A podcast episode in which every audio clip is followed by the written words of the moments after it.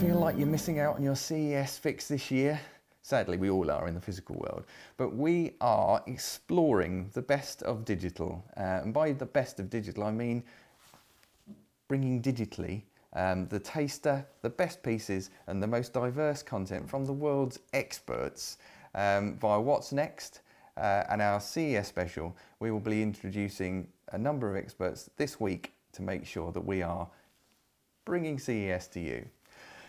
My guest today, Shafi Ahmed, is a is is not only a personal friend, but I, I, I would consider, as would almost anyone that wishes to talk about medtech, the leader in his field. Now, the first time I met Shafi, um, he was reading his own introduction. This time I will read his introduction because this man has not only got the, the most comprehensive background in the things that he's achieved, but also I'm never going to remember them. So Professor Shafi Ahmed is an award-winning surgeon, teacher, futurist, innovator and entrepreneur. He's a TEDx and international keynote speaker and is faculty at Harvard Medical School, Barts Medical School, Imperial College London and Queen Mary University, and many more, um, where he teaches medicine innovation and digital transformation. And now, that doesn't do Shafi justice. So, Shafi, please just give us a little bit of a rundown, not only of what you your incredible background and the, the world's most watched surgeon, which is an incredible title. Um, but perhaps what's been going on for you in 2020? So 2020 has been a really interesting day, time for all of us, uh, Dean. You've seen the challenges that COVID has brought us. Uh, and I think for us at the forefront of healthcare, uh, we've um, seen the drive for innovation. We've seen the need for change. We've seen people's perceptions of digital technologies change enormously. And what we've seen is the utilization and the kind of the um, translation of all these technologies you and I have been discussing for years now into proper clinical practice. So for me, it's been a kind of, uh, we say it quite regularly in technology, of course, it's a paradigm shift in the way we practice medicine, uh, but also in the way we teach people globally, the way we connect people, for example. So I think 2020 has been a kind of real, uh, I guess it's been a springboard essentially for healthcare and technology. And it's great to be here, of course, Dean, talking to you about some of these ideas in the next few minutes or so around how the world is evolving, what we can learn from the last nine months to push forward into 2021. Being the world's most watched surgeon, um, how have you you know that's a title and a half, isn't it? But you've you've demonstrated that through various all the acronyms, through the VR and, and AR and everything else available to us. How, how have you actually translated that? So what so what was the, the event or the, the piece that, that first got you out to the world for that? So uh, let's go back a few years. So 2014, it's now six years. I can't believe it's gone so quickly, Dean. So you remember the Google Glass that came out back in 2012 or 13 or so. And it was a utility, it was a device that allowed you to, you know, wear like a wearable uh, glasses on your head, for example. But it's very powerful and way before its time. Yeah, we both know that, right? And actually what allowed was this utility to be able to stream, to record, to speak, um, and actually share what you're watching, points of view, to uh, a lot of people. So I thought, look, why, why, can't I use that to teach people, you know, um, more globally? So part of my work is global health, trying to impact people globally, improve health outcomes, improve access to education. That's been my drive for many years. Also teaching uh, medical students, our surgical trainees uh, across the globe. So when that came out, I really, it really challenged the way we could probably teach uh, our future generations. In the past, you know, think, uh, a quick example, we have many students now operating theatres in the UK and around the world, uh, a lot of surgical trainees, for example, or doctors, and they clamber around to see what's going on. It's never a great experience. It's uh, an experience steeped in tradition, in fact, which hasn't been challenged for decades, if not centuries. We're all taught in this thing called the operating theatre. It's a theatre, right? So it makes this kind of whole, um, kind of this kind of um, environment, one of being more theatrical rather than actually purposely built for teaching. So I thought, okay, we can do better. Google Glass came out, it was good technology. We reconfigured some of the software to be able to stream a live an operation. And all I did with them was, say, okay, let's use this wearable tech, let's stream an operation through my eyes. In that case, I was performing a cancer operation. Uh, and we streamed that live to students around the world. And just by a single click on their uh, smartphone or their iPad, they could watch what I was watching. They could interact with text messages into my screen. You know, the Google Glass was, of course, in the corner of the eye. I could interact with them. So it's the first really world interactive learning, I guess, using these new technologies. And it went global. On that day, I think I taught about 15,000 or 14,000 students across the globe in 118 countries. And what it demonstrated to me was the fact that you could share knowledge so easily, so quickly, by simply having a 3G connection. Now we've got to 4G, now 5G, of course, the last six years, but people are now connected better than before. I was teaching people in remote parts of the world, Dean, in islands of the Pacific, from Australia to uh, South America, from the North and the Scandinavian countries to South Africa.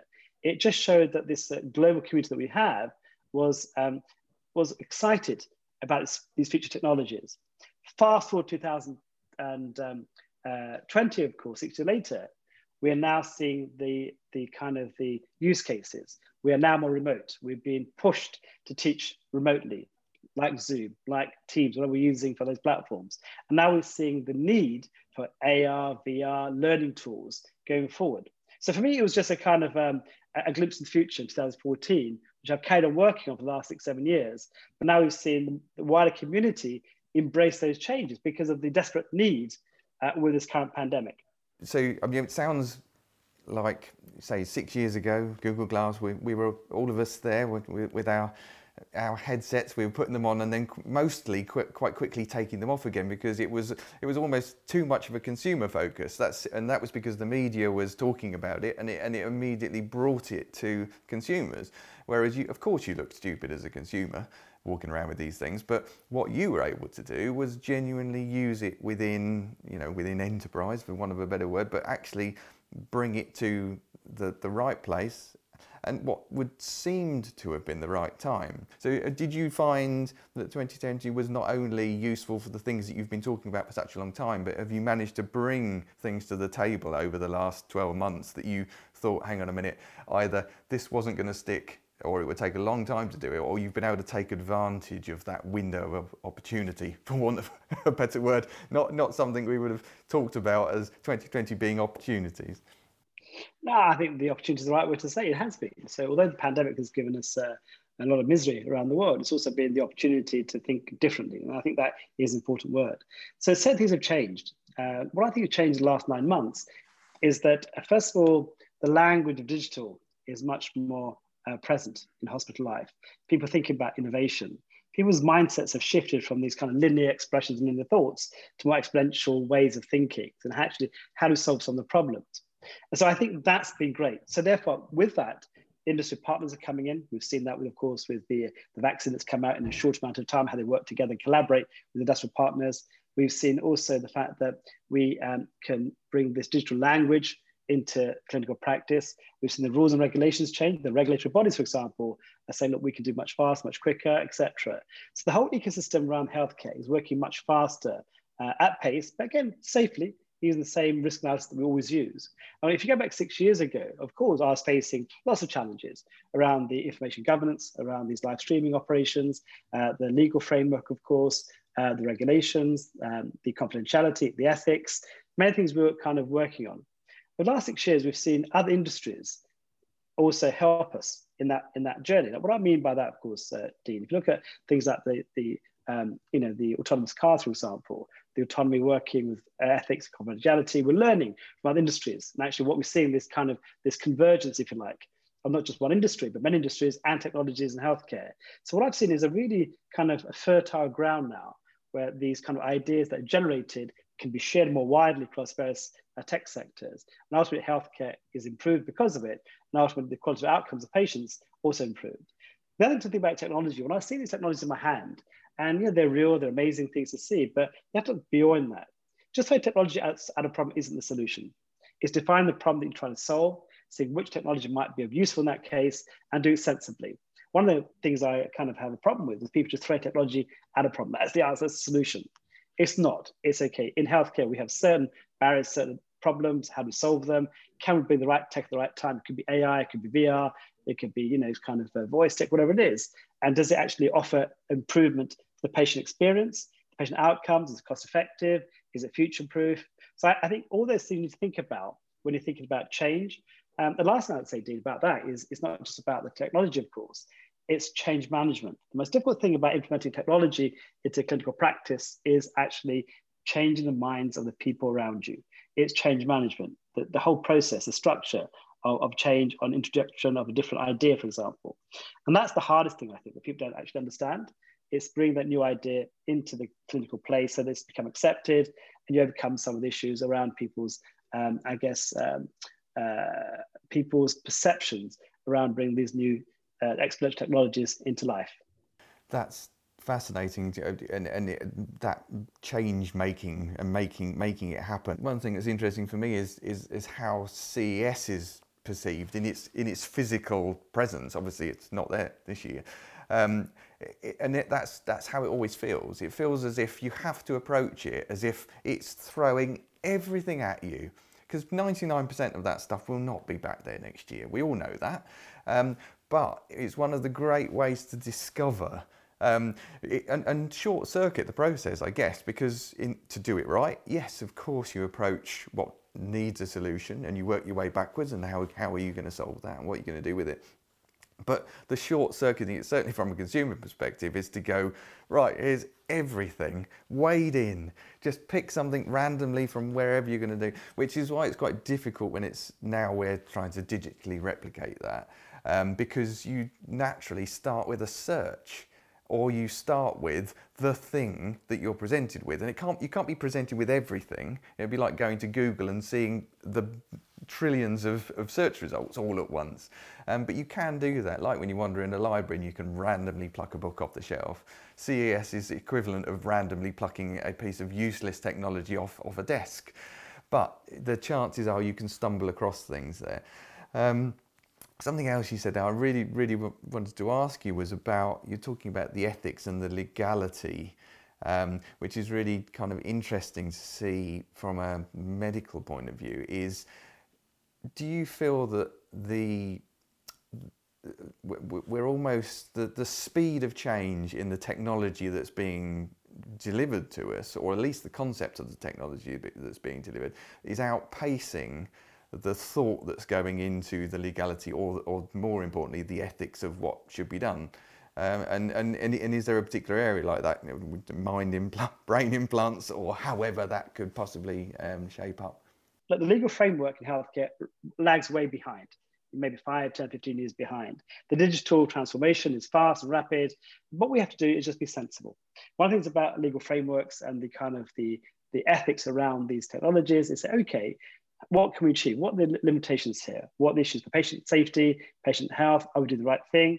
And all that you can do in this situation is change as you go along, but rapidly.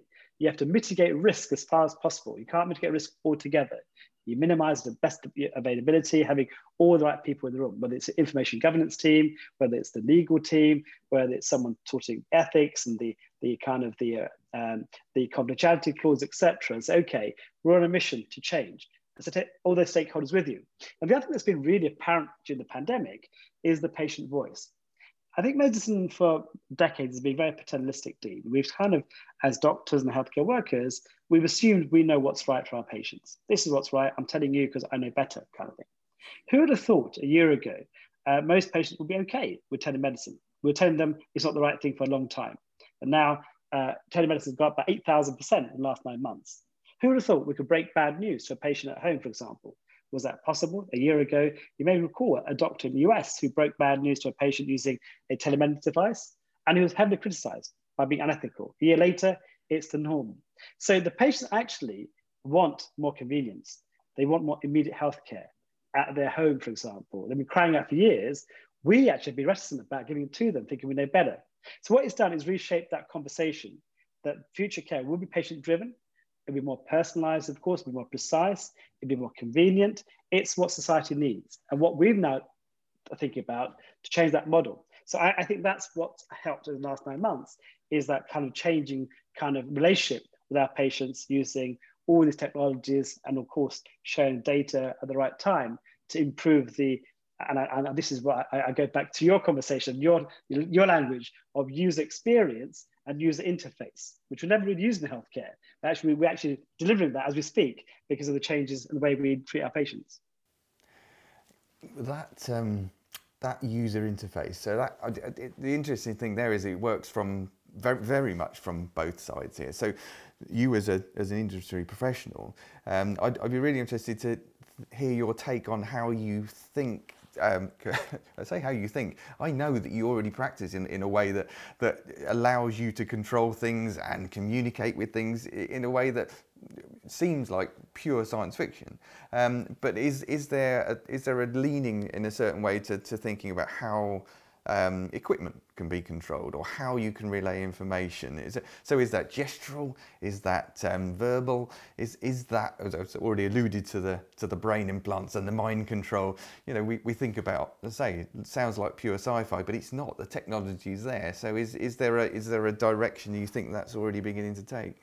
So what I like to see is absolute right. There'll be more thought control, more voice control, more AI activated systems. And of course, in the future, we will talk about sometimes, Dean, is the whole world of holograms, avatars, virtual world, etc. And I, I, wonder how much of that will be relevant in the next few years. Obviously, I've tried to push that boundary, doing giving talks uh, using my holograms, appearing as avatars in my operating theatre with other surgeons from around the world.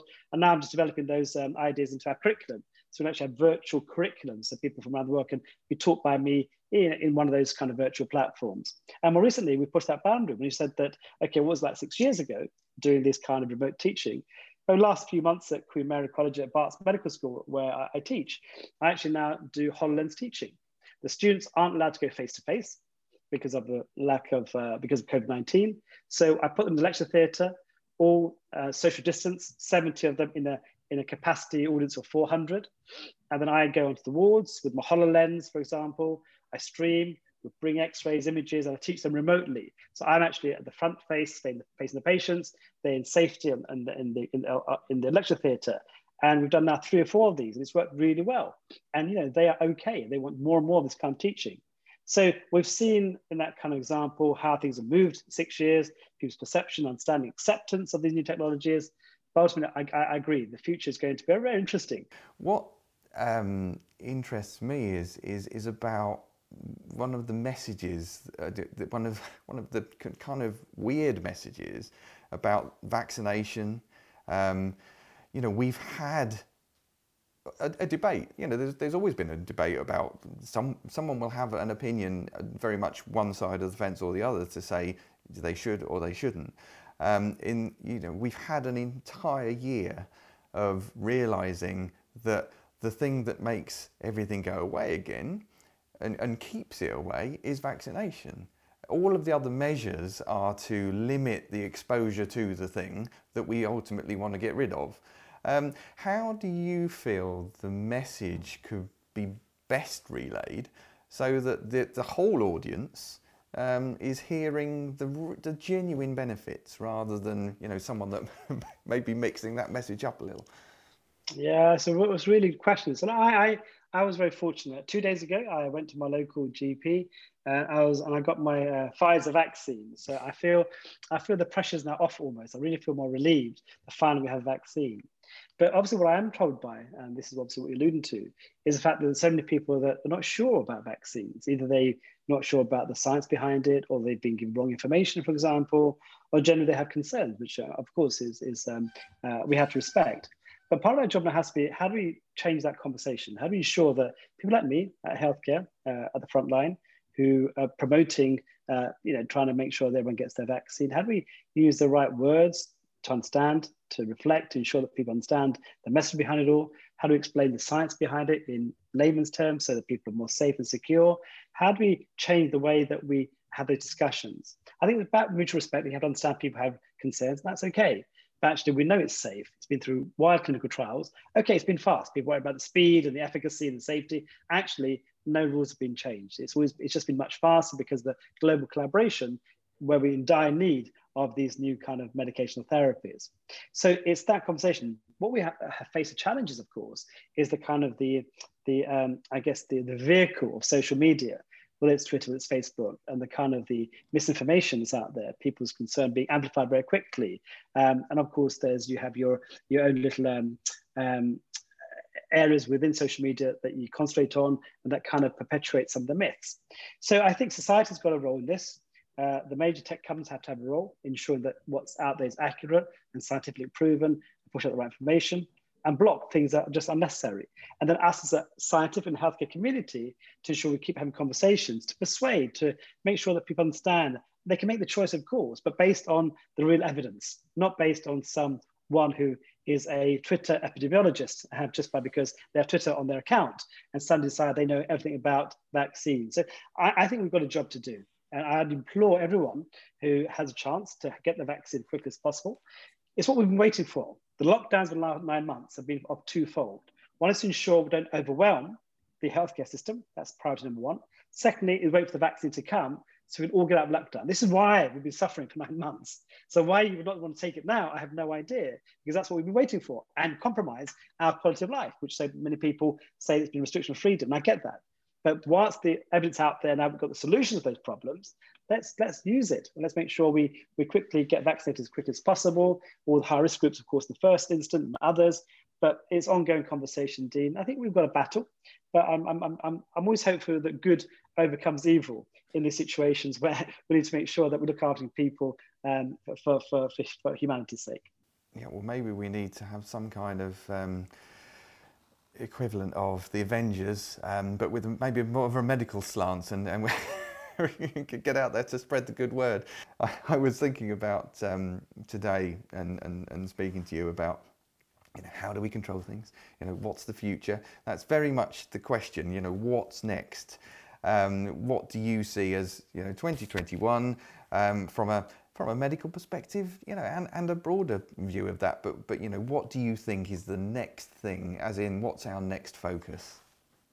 It's a really good question. So I think the, the focus of 2021 is going to be how we make what we've learned already stick. You know, people call it this new normal or the new abnormal, as people have called it before. We've kind of reset the starting point for healthcare almost. The doors have been opened for innovation, for technology to, to come into the healthcare system. So we're starting at a new point uh, in that sense. So how do we keep that going? How do we accelerate that same learning we've had before is going to be the key. So for example, we've seen this collaborative world with industry partners coming in, people who have different skill sets come to healthcare, offering their experience and their expertise, and also to uh, help us in our, in our journey. But also it's technologies. Uh, now being translated into clinical practice. It's no more about the technology of the future, AI and robots. They're here now.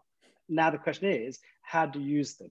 Where are the use cases? And you know, let's take AI for example. AI has promised much, and I call AI the three things. I call it the hype, the hope, and the reality.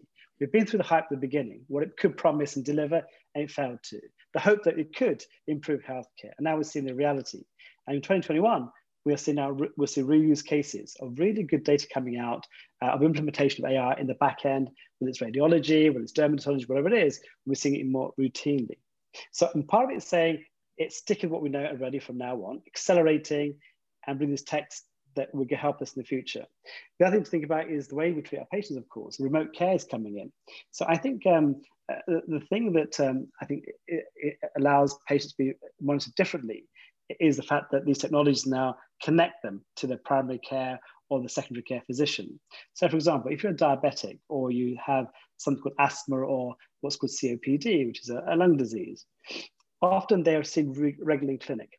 You know, coming to hospital, paying their parking charges, trying to get uh, kind of a seat in the outpatient's uh, clinic and seeing you. It takes three or four hours, that whole journey. Actually, now we're seeing they're managed differently at home with real-time monitoring, with data, for example, smart peak flow meter or uh, insulin pumps, for example, so you can see real data constantly. You people like you know, using the uh, Apple Watch with ECG monitoring for atrial fibrillation or, or other, or, or, saturation, for example, and oxygen saturation in the Apple 6. So we're now seeing these utilities using more, more conveniently.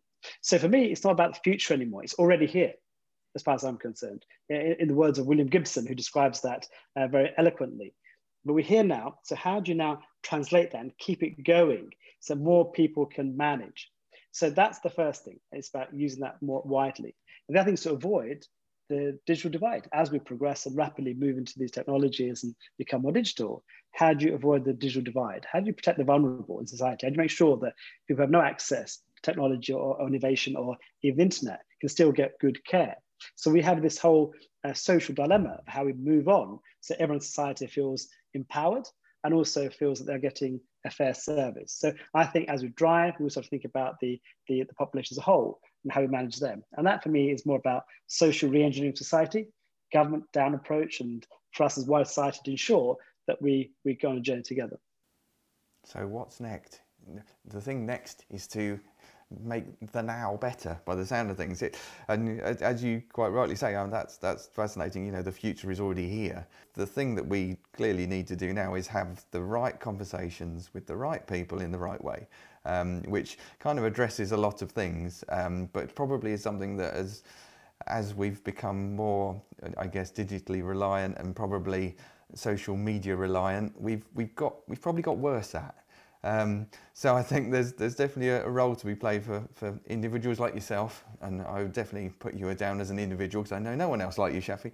Um, uh, there's definitely a role there to be champions for not just uh, you know technology in general, but very much uh, specialist fields and the right conversations, um, so that we all have the right people to listen to. Um, so I thank you so much for joining us and being able to share that incredible knowledge with us today. I've, I've even worn my, my Tesla suit in, in celebration of, of, of my connectivity with, with technology and uh, luckily I haven't had anyone remotely trying to control my, my physical movements or, or too closely monitoring the data coming out and then probably feeding it straight into Facebook. So luckily I haven't been that closely plugged into the internet.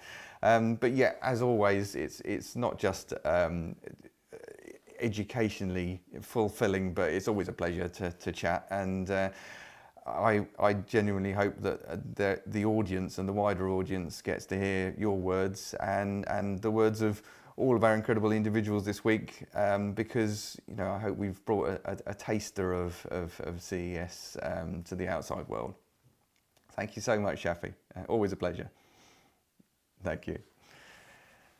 So I hope we have indeed brought a, a, genuine taste of CES to you this week. And you know what we really wanted to do more than anything else was was bring conversation, uh, bring the thought around what appears at CES, all of those amazing scattered pieces of content, devices, platforms, and all the things that we want to discover. Um, we want to bring it to you in a bite-sized chunk uh, and help ask that question, what's next, and hopefully give you some answers.